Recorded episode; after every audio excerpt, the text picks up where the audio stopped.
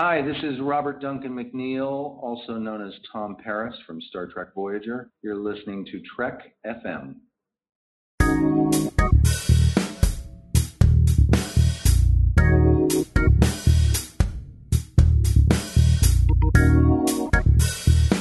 Hello and welcome to Season 5, Episode 5 of Commentary Trek Stars, a show which deals with the work of Star Trek creators outside of Star Trek. Today is part 4 in our series on Jeri Taylor, looking at her work as a television producer. And today we are going to be discussing her third television production, Magnum PI. I'm Mike. I'm John. And Max is back from his away mission, but while he was down there, he picked up a case of Andorian shingles, and now he's stuck in sick bay. So Oh. what can you do? Andorian Hopefully- shingles, you don't want to mess around with that. No, no, it's, No. they're scary. So um, hopefully, hopefully he'll be uh, recovered by next week. So, Yeah. but we'll we'll pick up the slack in his absence. So, Magnum PI. All right. So, uh, as I discussed with Tisto last week, uh, Blue Thunder was canceled very, very shortly after it began. It only lasted eleven episodes. With good reason. and that left Jeri Taylor without a show. And she didn't have a show for quite a few years. Um, from 1984 until 1987, she didn't do anything in terms of uh, TV or movies until a TV movie which she wrote in 1987 called A Place to Call Home, which I believe was some sort of after school special thing. I, I, here's the description uh, as it appears on the IMDb. Sam Gavin decides to relocate his family from Houston, Texas to a sheep station in Australia to protect his 11 children from the destructive influences of modern American society. Because of business obligations, he fails to join them and more or less abandons his wife Liz to the hardships of her new surroundings. Mother and children are determined to make a go for it. There's so much wrong with that. There really is. Uh, I'm going to send you away to the Australian outback where you can learn to avoid uh, the poor effects of American culture, like fathers abandoning their family. Yeah, yeah. Uh, Womp having not seen it, I take it you haven't seen this, right? no. Okay. and the odds are very slim I'm ever going to seek it out. I got to be honest with you. Yeah. So, having not seen it, I can't judge, but I think it's safe to say that uh, maybe it had a few problems. It definitely sounds like the concept had a problem from the beginning. Let's be fair. Yes. However, um, this did not stop Taylor from uh, getting another job in late 1987, and that was uh, on Magnum PI, a show which was produced by her former boss, Glen Larson, who had created Quincy ME. He was also the creator of Magnum PI. And um, he- she came on for season eight, which was the last season of the show. Um, now, what what do you think about Magnum PI in general? I take it you saw it back Oh, in the yeah. day, or have seen it since. Oh yeah, Magnum PI was it. I remember that show growing up. I I wasn't their target market, but it was on in my house. Uh, my dad loved it. My brother loved it. My mom loved Tom Selleck. Tom Selleck was quite the heartthrob back in the '80s. He truly was. Yeah, And um, yeah, he. I mean, he was a regular fixture, you know, on our TV set and everything. And uh, it's not like I was putting down the Star Wars toys to watch Magnum PI early in the run or anything like that. But you couldn't. You couldn't grow up in the '80s and not be aware of Magnum PI and catch a couple of episodes here and there. It was just an impossibility. And Tom Selleck was, I mean, the show's powered by his charm. It really is. And, you know, it, there are a lot of good aspects to the show, but it, it was great. It, I think it's everything that was good about 80s television is in Magnum PI. Well, it definitely seems to me to be the most 1980s series ever produced. I I was not really that familiar with it. Now, of course, I was aware of it, and um, you know, growing up in that time period, I remember it being on. I remember uh, my my grandfather watching it on occasion. Um, so I, I, remember it being on in the background, and I had a good idea of, of what the show was, but I had never actually sat down to watch it myself uh, until now. And um, to kind of prepare myself for for what Taylor's contribution was, just like with Quincy, I decided to watch the pilot, which was uh, a two part uh, episode, and I was struck by how cliche everything about it was, but in the best possible way. You know, yeah. I mean, there's like that that that viral video which is everywhere right now. Too many cooks, and you know, people always are, are, keep on talking about how how perfectly that captures that era. This show perfectly captures the era in which it was in. You oh, know, yeah. I was I was watching it, uh, and and a friend of mine uh, I was talking to, and I'm like, hey, hey, hey, you got to check this out. And I just showed him the uh, opening title sequence, and it's like, are you kidding me? like everything you would imagine would be in an opening title sequence for this show is in there. I think the shot that really does it for me, the shot that really pulls everything together, is when he dunks the basketball. but I mean, it's yeah. great, you know, and, and all the characters are like the most cliche characters you can imagine, and everything like that. But but but in a, in a perfect way, and it, it seems like it's a very fun show. I didn't think that it was uh, high art or anything like that, but I can definitely uh, appreciate it for, for what it is. Um, in in a similar way to uh, Quincy, actually. Yeah, it it embraces what it is. It it is what it is uh, through and through, and it doesn't try to pretend to be anything higher than entertainment. Yeah. So now Taylor came on during season eight, which was the last season, and you said that this was sort of like a, uh, I guess, kind of like an enterprise scenario, and that the the writing was on the wall, and they knew that this would be the last season. Well, it was uh, originally the seventh season was supposed to end the series, and the uh, the season finale actually had him apparently walk into heaven, like head into the light sort of situation. And uh, there was a just like a fan backlash. People got really mad about it because they felt they got cheated. And so they brought it back for an eighth season to wrap everything up. So, yes, they knew the writing was on the wall, but at the same time, it was, I think, in a good way because they'd said what they wanted to say. They thought they got it finished. And it, in a sense, the Enterprise reference is right if we had gotten a fifth season of Enterprise. If they had had that horrible series finale and they listened to all the fans say, no, this was awful, and they rolled it back and said, okay, fine, we'll end it for real. Mm-hmm. That's what this eighth season was. Okay, that's interesting. Yeah. I, I wonder uh, how the creators felt about that. I mean, I guess they were glad to be employed, but at the same time, I can see them kind of being like, "Well, what you want me to wrap this up again? I did it once already."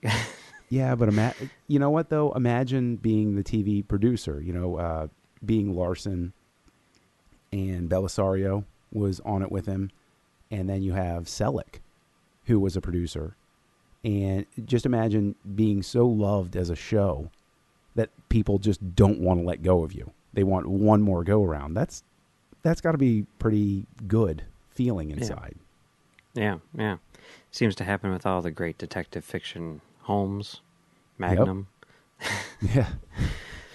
Yeah, this show was created by uh, Glen A. Larson along with Donald P. Bellisario. Um, for those people who don't know, um, Larson, as we talked about with Quincy, was the, the creator of Battlestar Galactica and a, a, bunch of other things. And Bellisario has created a number of things. Um, Quantum Leap is is a big one for me. He worked with Larson on on BSG, the original BSG, and he also created JAG and NCIS which is apparently the most popular show on television. What? I don't understand. If if the uh, if the advertising is to be believed, it is in fact the most popular show on television. that is so weird because do you know a single person who watches that show? Under or over the age of fifty five. I guess that's the thing, right? I mean, like at Thanksgiving dinner, um, I was at the kids' table, and uh, the adult table yelled over at one point, and they're like, "Hey, hey, what are the names of those two guys? Uh, what are they?" And and we we figured out that they were talking about Key and Peele, and they're like, "Yeah, yeah, yeah, yeah, yeah, they're really good. Wh- what time are they on?" And we're like, what do you mean? What time? What? Who watches TV on TV? But yeah, so I guess there is kind of a generation gap there, and I imagine the adult table were the ones who are watching NCIS. But It, it's the modern day Matlock. I guess it is. And Yeah. now, see, like I, I- you know, they keep on. Like I thought it was great when they brought on LL Cool J and uh, and Robin, but you know now now they've got you know Archer on there. It's Yeah. like I want to see this stuff. What's what's going on? I feel like I'm missing out, but not enough to actually check it out. anyway, so these are two big, you know, heavy hitters, Bellisario and, and Larson, uh, who cr- created this show. And um, on the show, basically, Tom Selleck plays a Vietnam vet who's living in Hawaii and is now a private investigator. And he goes around and solves crimes, right? I mean, that's pretty much it. Yeah, he takes he takes whatever cases he wants to, and uh, goes around and solves them. Yeah, it's it, it is in a lot of ways similar to Quincy. You know, they're both kind of investigators solving crimes. Um, they're you know bachelors for the most part, and you know having a good time, and and it's all fun and stuff. You know, it's a very sort of like lighthearted show for the most part. Yeah, for the most part. For the They, most they part. did have their very special episodes here and there. Yeah, and we'll we'll get into that in, in Yeah. just a little bit. Um, but from from what I watched and just sort of being semi confused by some of the stuff that's going on, it does seem like it's a bit more continuity driven than Quincy. Oh, But I it guess surely that- is. Yeah. Yeah, that could be kind of related to the time period too, and these things starting to happen in the world of television. Yeah, it was still episodic. Like it, it wasn't. It definitely hadn't crossed that bridge yet of like the Twin Peaks, uh, Rubicon of you had to catch every single episode. Like you could skip Magnum PI for a couple of weeks and come back in, and it was fine. Right. But it did have that overarching Vietnam tie-in uh, with him and his friends and Higgins and uh, uh, you know there there were certain key elements that did tie together every single episode. Yeah, yeah. So Taylor came on in season eight, and uh, she was a producer on the show, and she also wrote three episodes. The first of which was "The Love That Lies," which is an episode about um, Eileen Brennan from Mhm. Clue and other things. Um, hires Magnum to find her long lost daughter, who she actually knows is an acquaintance of Magnum's. I don't know if it's is it his love interest or just a she's like a a, a DA or something like that. Yeah, I I don't think it's a love interest uh, Yeah. per se. I mean, I mean, you know, he was he was quite the roguish uh, Yeah. sort, but you know, sort of like the Captain Kirk of Hawaii, right. but not love interest as I would define it, in that he was Mm. in love with her or anything. Okay, yeah, but I mean, it looked like she was on a number of episodes, but I wasn't really sure in which, uh, in what context. But uh, it's a very sort of uh, touchy feely episode. It Mhm. felt very out of place in what I expected to uh, find in this show. It wasn't like a swashbuckling thing going on. The most action adventure there was was a random guy who kept on creepily following her and you know once they finally track him down they find out that it this guy was like hired by the woman's mom uh, adopted mom i guess to keep her away from the um, biological mom or something Mhm. like that. It was it was like you could tell that they just kind of like shoehorned this thing in there because they're like, well, this is Magnum PI. We do Yeah. need to have at least a couple of people running around and you know throwing a punch or two. You know. Right, yeah, right. Yeah, we need some sort of peril. What peril can we bring into things? Yeah. But but on the whole, uh, this episode felt uh, a lot like uh, some of the stuff that Taylor had written for Quincy. Uh, it was very much about um, sort of interpersonal relationships, Mhm. and uh, it was very female oriented. Uh, you know, Magnum was almost a secondary character in the episode. He was just sort of like Yeah. the uh, the guy who got everyone into place so that they could play out their personal drama. But for the most part, he was an observer. Yeah, he's almost a chorus uh, sort of position. Uh, you know, just going through and putting people together, but then at the end, delivering the message of the episode, bringing Mhm. the people together. Um, it's almost Shakespearean in the sense that he, he really does. You know, you here and you here talk to each other, and here's the resolution, and this is what it means, and let's all go have a laugh, and the episode is over. Right, right. Yeah. And I mean, I, I thought it was decent. Um, you know, as far as melodrama is concerned, it, it wasn't bad. It's a bit cliche with the whole, you know, this woman doesn't realize that her mom's not her biological mom, and now there's another woman, and what does that mean? And what does that mean for her dad? And the whole thing with the dad cheating on the mom, and the, uh, you know, whatever. Yeah. It was No, fine. I, I, I think you hit it right. It's it's touchy feely. It's not the best episode of Magnum that was ever created. No, uh, by a but it wasn't shot. bad. It wasn't bad. Yeah, it was all right. Yeah.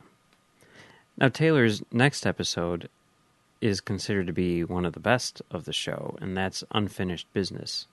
Um, you want to just give sort of like a synopsis of what this thing's about? Yeah. Uh, in a nutshell, uh, Magnum being the Vietnam vet, there is a uh, Vietnamese nemesis of his, uh, last name of Key, who is going to be brought to trial. All of a sudden, the case gets dismissed. It's suspicious circumstances. Magnum gets to the bottom of it, and he finds out that this guy's been pulled uh, in order to uh, be arranged for a prisoner exchange because the U.S. government believes that the that if they get one prisoner back from one POW back from Vietnam, they can find out about how many more there are, and so Magnum is put in the position of does he shelve his pain and his need for justice for the greater good? And of course, this is they raise the stakes because spoiler alert he sees video of his estranged wife and daughter killed. The video is sent to him by the nemesis. And so he goes all Rambo about it and he's going to assassinate the guy. And he's in position and he has to make that decision at the end. Is my pain greater than anything else? Or do I swallow this and let the greater good carry through? Yeah. It was very strange in terms of just the small sample that that I uh, watched for the series because it seemed like it was really serious. It's like this is the episode where you know shit gets real. You know what I mean? Yeah. and um, it it was still well done. You know, I mean, for a show which sort of built its reputation on being, you know, kind of almost campy fun. You know, here they're like, look, we're going to take this seriously this week, and there were some really good dramatic moments. Like, there's Yeah. this one sort of like montage of them. I don't know, getting ready, sort of not really Yeah, gearing well, up. G- yeah, getting ready, collecting the evidence, going through, finding the, you know, the confidential files that talk about what's actually going to happen. Yeah, And it's all done without any uh, dialogue or anything like that. It's just set to music. And it's like, wow, this is really good. It's really good visual storytelling. And also, I don't know what that piece of music is, but Yep. it's amazing. Like, I want that on my iPod. it. I, you know, I'm a big fan of uh, incidental '80s TV music, and that was that was a really good bit of it. Um, Yeah. But I will say, Magnum every so often would have that more serious episode. I remember from an earlier season that, and I can't remember the name of the episode right now, but there was one where he was out in the water and they were looking for him, and he he couldn't stop treading water. He was out in deep water, and the entire episode he has a flashback. I think of his childhood and his up. You learn a lot about Magnum in that episode. So this was this did follow the form of every so often they would throw that more serious episode. It wasn't as contrived as the quote unquote very special episode that so many other shows would have, especially sitcoms. It it was just a this is a more serious character moment to further this character and let you know something about him. hmm And this did have, though, uh, and I think this is sort of very Taylor of it. You know, it had uh, a social um, issue driving the story. Oh, yeah. You know, I mean, it's it's kind of weird. You know, having not really grown up. Well, I mean, I grew up in that time period, literally, but sort of not being aware of of the the social climate. But in the '80s, there there was still like a lot of Vietnam fallout going on. You know, Oh yeah, there there were a lot of. unre- I mean, you look at the movies like First Blood, and then Rambo: First Blood Part Two. There was a lot of um, revisiting and angst socially about the way that the soldiers were treated when they came back, the what they had gone through, and the uh, ordeals that they had gone through, and the difficulty readjusting. And there's there was even, I believe that Magnum PI was highlighted for the fact that the main character and his supporting characters were Vietnam vets, and they weren't portrayed as unbalanced psychopaths.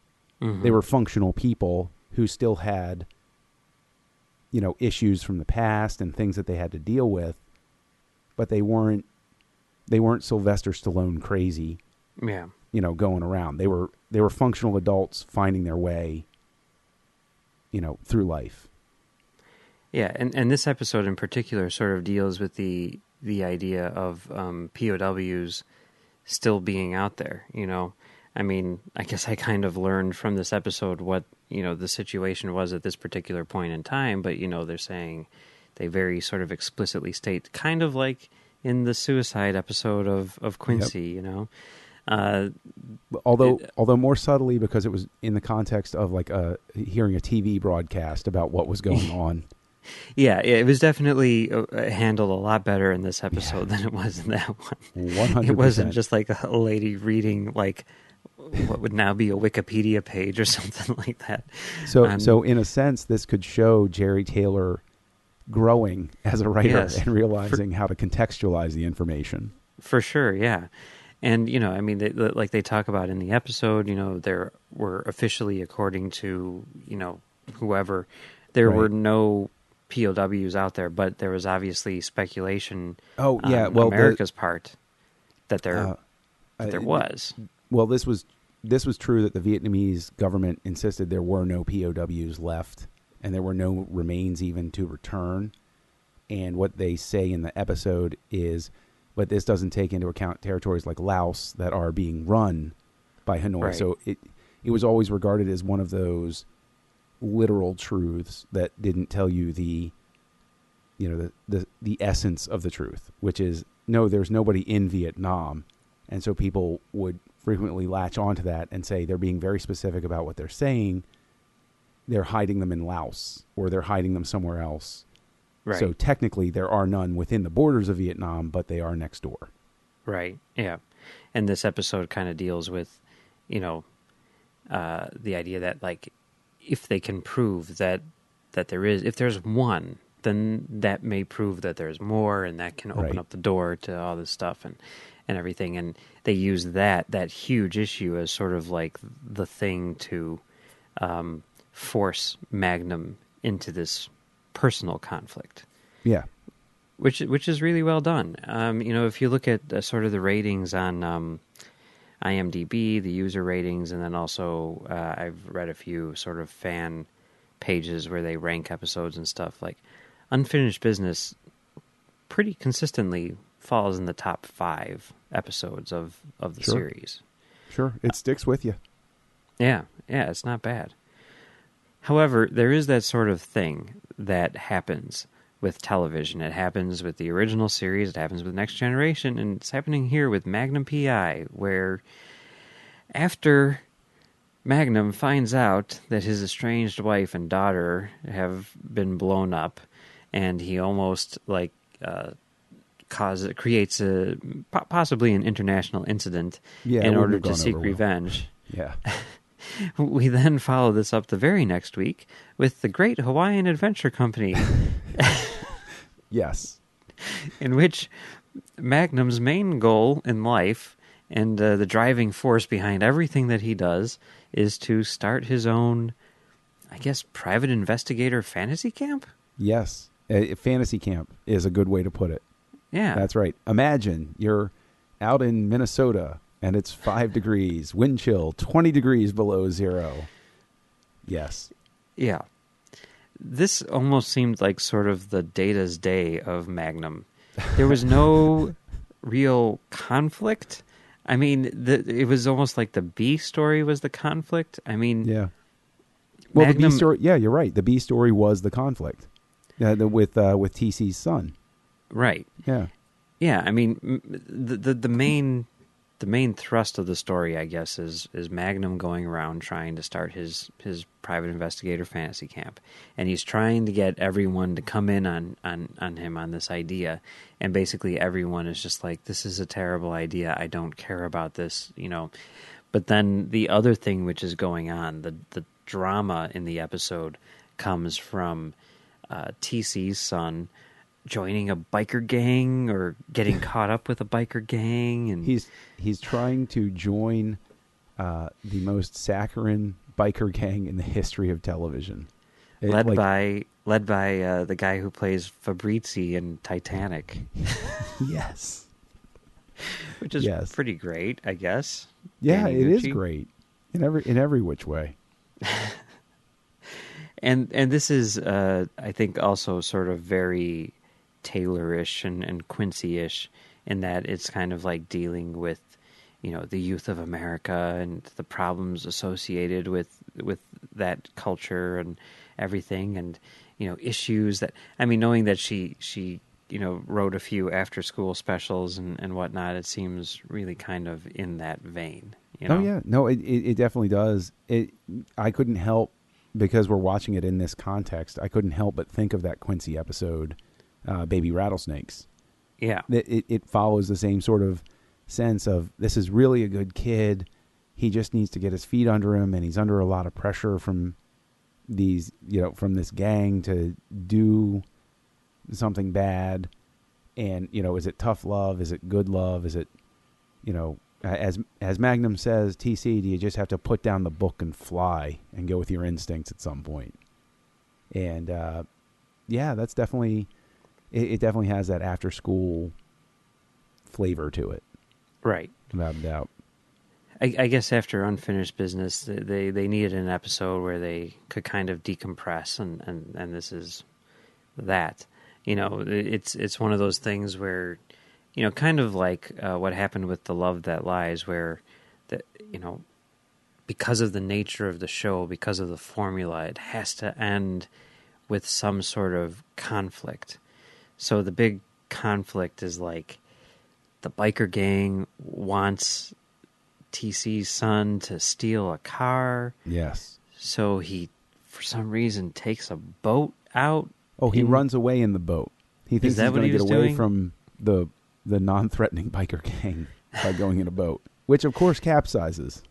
Right, and you know they they so so Magnum and TC go out in the helicopter to go get him, but they can't get too close because the wind is kind of strong and it might Yeah. crash up against the rocks.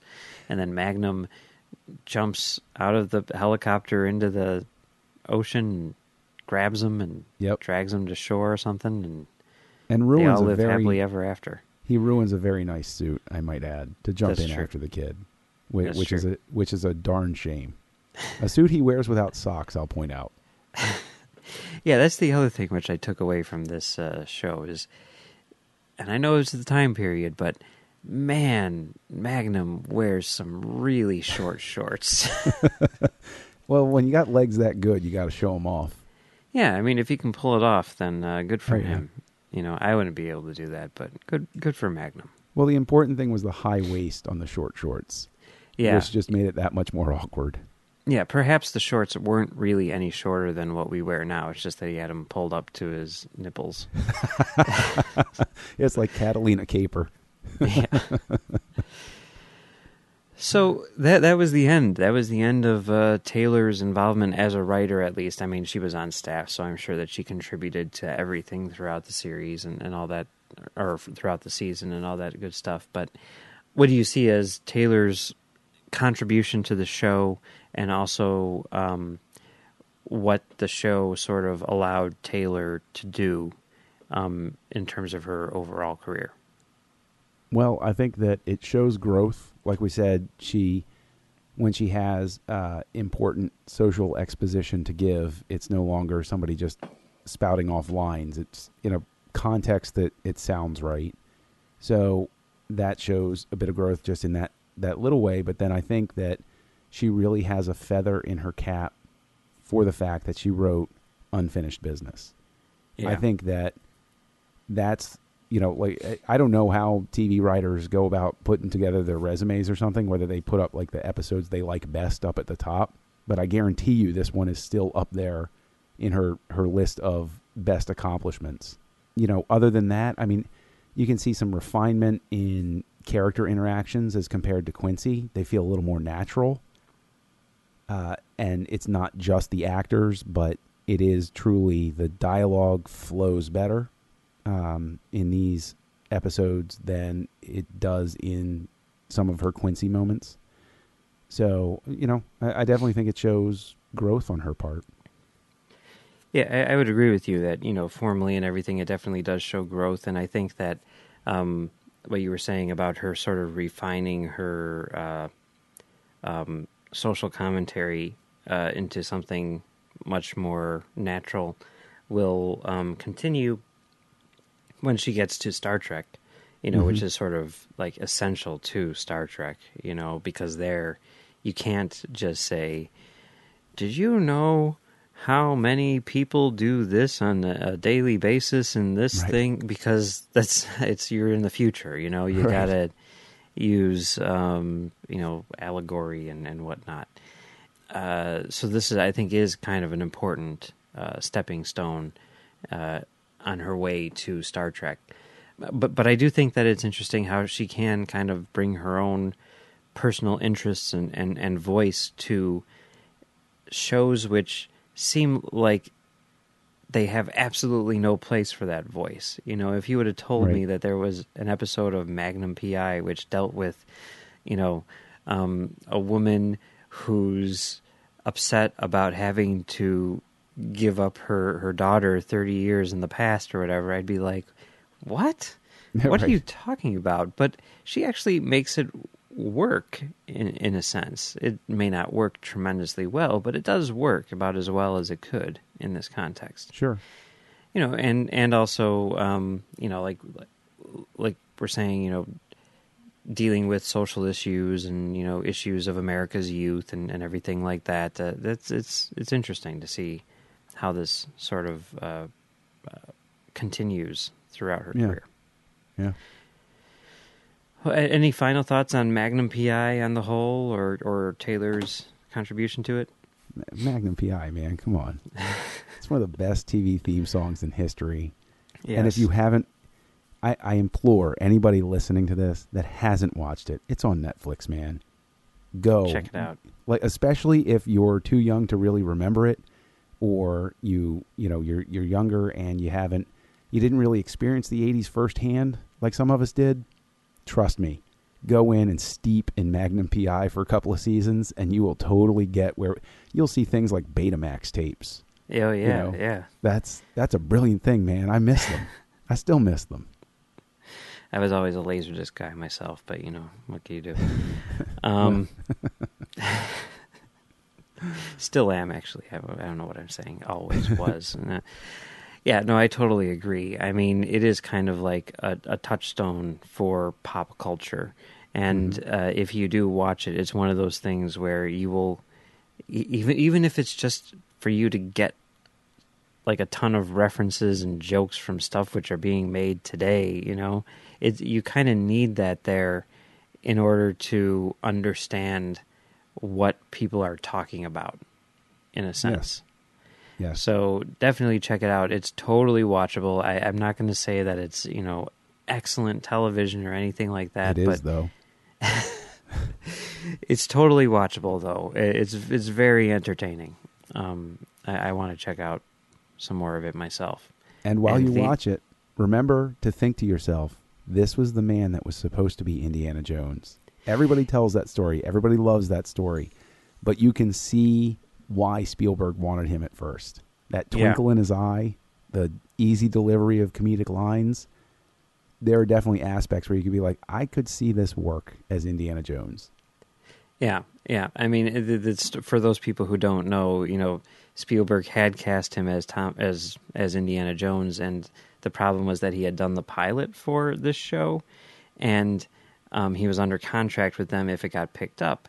But word on the street was that the show wasn't going to get picked up. But when the network found out that Selleck was Spielberg's choice for his new George Lucas movie, Right. they were like, "Oh, we have the next big star. I guess we should put this on TV." And then he lost the job. and what the- ironically, production was delayed later by a writer's strike, so he could have had the time in his schedule to be in the movie, oh, but because of everything all convoluted and you know, and TV wanted, you know, they them wanting him on TV and getting him up there and everything, it was just a perfect storm. But I think that in the long run, it gave us this show totally Mhm. worth it. Totally worth it. yeah, and and there is. I was kind of disappointed because the very next episode after uh, the Great Hawaiian Adventure Company Mhm. is the episode which I've always heard about, where they do basically an, an Indiana Jones parody, so that you can see what he would have looked like in the hat and the and the Yep. jacket and all that stuff. And Legend Um, of the I- Lost Art.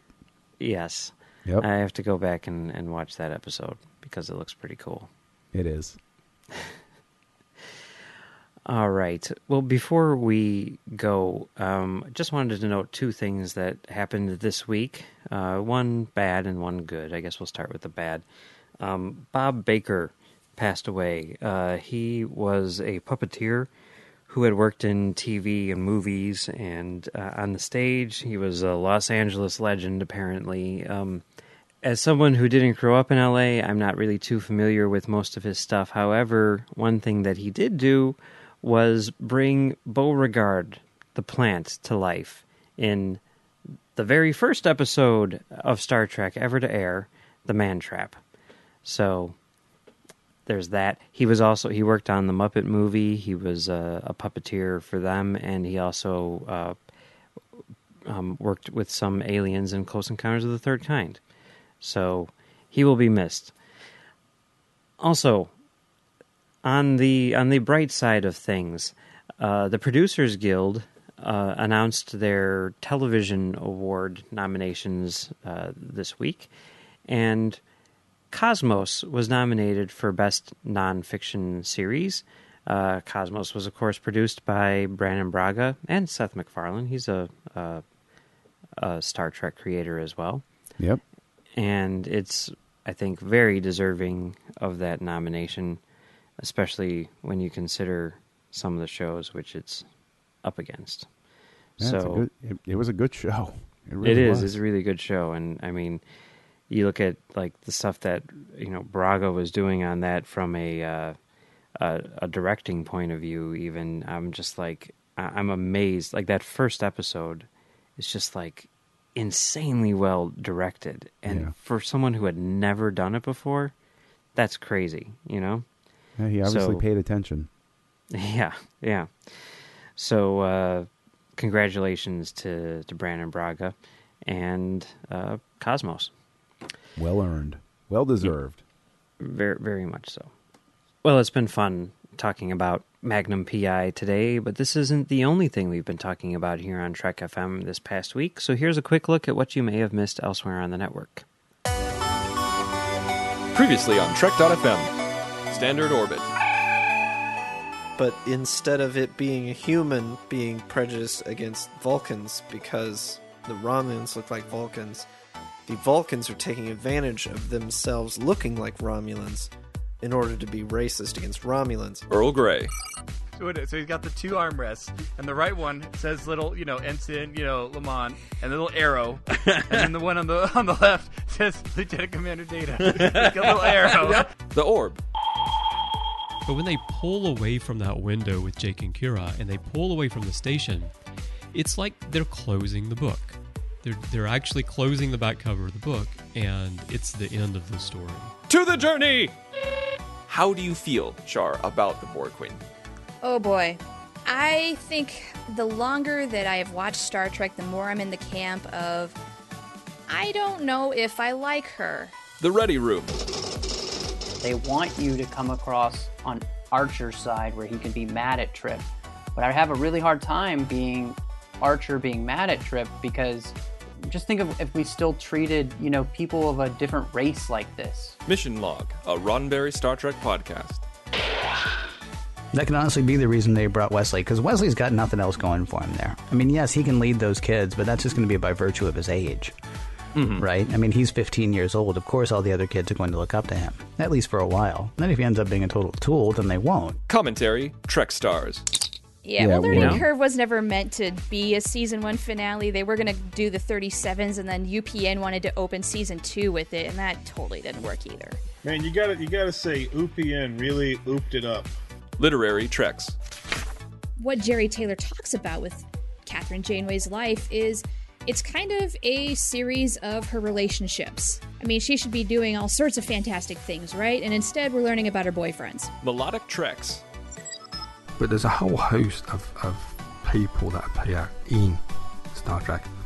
As I said, most of it is classical, so it's Verdi, Vivaldi, Strauss, Tchaikovsky, um, Harry Kim. The 602 Club. this really does have an impact on I think the entire you know comic book uh, world. Dark Knight, Dark Knight Returns still have a huge impact in the way that people view Batman today. And that's what else is happening on Trek.fm. Check out these shows to find out what we're talking about in your favorite corner of the Star Trek universe and beyond.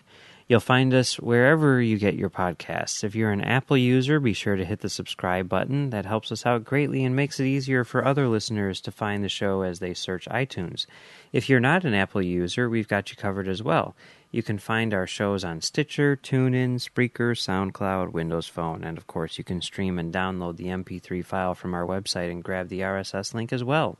Another way you can help us keep all of our shows coming to you each week is to become a patron of the network on Patreon. If you visit patreon.com slash trekfm, that's P-A-T-R-E-O-N dot com slash trekfm, you'll find our current goals and different milestone contribution levels along with all of the great perks we have for you.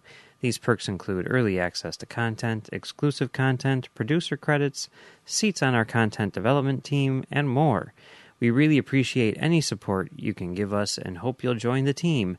Again, you'll find all the details at patreon.com slash trekfm. If you want to contact us, you can fill out the form at trek.fm slash contact. You can also send us a voicemail. Um, just go to speakpipe.com slash trekfm. Uh, you can hit us up on Twitter at trekfm or find us on Facebook at facebook.com slash trekfm, where we have the Babel Conference. That's spelled B-A-B-E-L. Um, just type that into the search field on Facebook or go to our website at trekfm and click the discussion on the menu bar. John, where can people find you on the internet? Well, you can find me scurrying around causing all sorts of problems on Twitter at Kessel Junkie, K E S S E L J U N K I E. And uh, you can also find me on a weekly podcast called Words with Nerds, also uh, featured on iTunes and Stitcher and all of those fancy joints. And you can find me on Twitter at Mumbles3K, and you can find me on here on the network uh, talking to Drew each week about the original series on Standard Orbit. And you can also find me on commentarytrackstars.com, where I do commentary track stars off topic with Max and our friend Brandon. And you can find all of us on Twitter at ComTrackstars, or you can email us at comtrackstars at gmail.com.